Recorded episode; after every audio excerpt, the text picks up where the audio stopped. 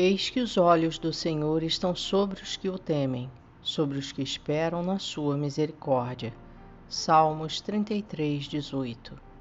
Num primeiro momento, ao lermos rapidamente esse verso dos Salmos, podemos pensar que os olhos do Senhor estão apenas sobre os que o temem, mas na verdade os olhos do Senhor estão sobre toda a sua criação, e por isso é preciso temê-lo pois ele há de trazer a juízo todas as obras que os filhos dos homens têm feito desde Adão até o grande dia do Senhor.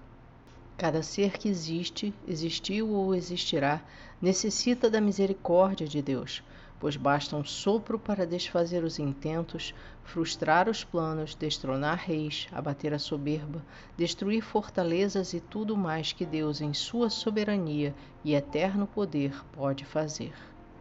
Os que temem o Senhor porque o amam, esperam nas suas promessas e vivem o que é temporal com gratidão pelo que ele nos dá no pouco tempo terreno e muito mais gratidão pelo que esperamos por causa de suas promessas, sabendo que ele as cumprirá, por ser fiel e justo. Enquanto os que não o temem vivem pelo curto espaço de tempo terreno sem nenhuma esperança no futuro. Sua vida começa, passa e termina sem propósito, e por não haver propósito, eles põem a esperança no homem que igualmente vive sem propósito.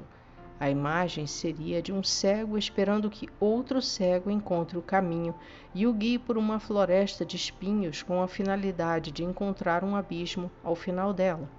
Não faz sentido algum viver assim.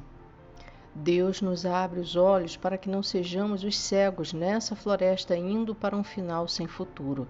Ele nos atrai com suas cordas de amor, cujos fios são feitos de cada verso de Sua palavra e por isso ela é tão preciosa. Cada vez que a ouvimos, ela ilumina nosso caminho e nos transmite a força que não temos em nós mesmos, e o poder de Deus se aperfeiçoa em nossa fraqueza. Deus nos dá esperança através de Sua palavra. E como isso é tão necessário, porque sem esperança acabamos por confiar no que é efêmero. O braço da carne não nos pode salvar, logo, não nos pode dar um futuro. A nossa esperança precisa estar naquele que vive eternamente, pois só Ele pode nos dar mais do que a nossa vida terrena pode nos dar, por mais riqueza e poder que alguém tenha. O que temos aqui, aqui ficará. No temor do Senhor se encontra a sabedoria, e ela nos leva a esperar com a certeza de que não haverá frustração, pois fiel é Deus que cumprirá a sua promessa por zelo à sua palavra.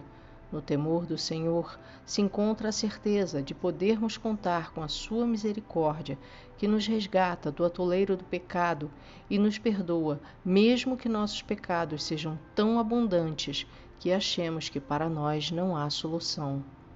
Tantos não se aproximam de Deus pensando não haver perdão, porque pecaram tanto e às vezes tão gravemente que acham que não são dignos de receber o perdão.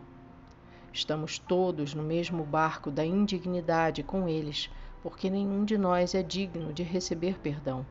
Todos somos devedores e por esse motivo é que a boa notícia para todos nós é que Deus se compadece de nosso miserável coração e age com misericórdia, sem a qual todos, sem exceção, estaríamos condenados por toda a eternidade.